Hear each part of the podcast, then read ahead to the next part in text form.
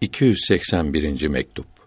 Bu mektup Seyyid Mir Muhammed Numan'a Kaddesallahu Teala sırrahül aziz yazılmıştır.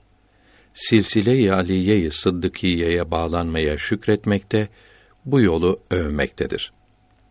Allahü Teala'ya hamdolsun. Onun seçtiği kullarına selam olsun. Bu büyük nimetin şükrü hangi dil ile yapılır?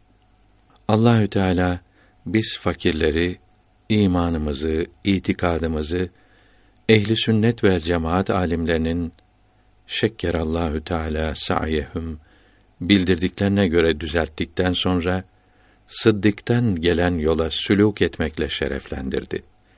Bizleri o büyüklerin mensupları yaptı. Bu fakire göre bu yolda bir adım ilerlemek başka yollarda yedi adım ilerlemekten daha faydalıdır. Peygamberlere uyarak ve varis olarak onların kemalatına kavuşturan yol ancak bu yüksek tariktir. Başka yollar vilayetin kemalatının sonuna ulaştırır. Oradan peygamberlik kemalatına kavuşturan yol açılmamıştır. Bunun içindir ki bu fakir kitaplarımda ve mektuplarımda bu büyüklerin yolunun eshab-ı kiramın aleyhimür rıdvan yolu olduğunu yazdım. Eshab-ı kiram veraset yoluyla peygamberlik kemalatından çok şeylere kavuştukları gibi bu yolun sonuna varanlar da onlara uydukları için o kemalattan çok şeylere kavuşurlar. Bu yolun başında ve ortasında olanlar sonunda bulunanları çok sevdikleri için kişi sevdiğiyle beraber olur. Hadisi şerifindeki müjdeye kavuşurlar. Bu hadisi şerifi Abdullah İbni Mesud'dan radıyallahu teala anh Buhari ve Müslim bildirmektedir. Künûz-ü Dekaik'ta da yazılıdır.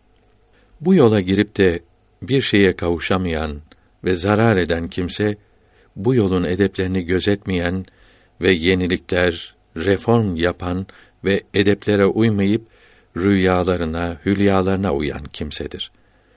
Bu kimsenin yoldan çıkmasında, felakete sürüklenmesinde yolun günahı nedir? O rüyalarının, hülyalarının yolunda gitmektedir. Türkistan yoluna dönmüştür. Kâbe yolundan sapmıştır. Elbette hacı olamaz. Farisi Beyt tercümesi. Korkarım ki ey cahil, Kâbe'ye varamazsın. Kâbe'yi sayıklama. Türkistan yolundasın. Oradaki sevdiklerimizin ve bu tarika girenlerin toplandıkları ve çalıştıkları bir sırada sizin oradan ayrılmanızı iyi görmüyorum. Bundan önce bize gelmenizi işaret etmiş idi isem de bu yolculuğunuz şartlara bağlıydı. Şimdi de bu şartları gözetmelisiniz. Birkaç istihare yaparak kalbinizde rahatlık, genişlik olduğunu iyi anladıktan sonra ve yerinize birini oturtarak oradaki çalışmaların sarsılmayacağı temin edildikten sonra buraya gelmeniz doğru olabilir. Bu şartlar yapılmazsa oradaki çalışmaları bozmayınız. Taliplerin topluluğunu gevşetmeyiniz.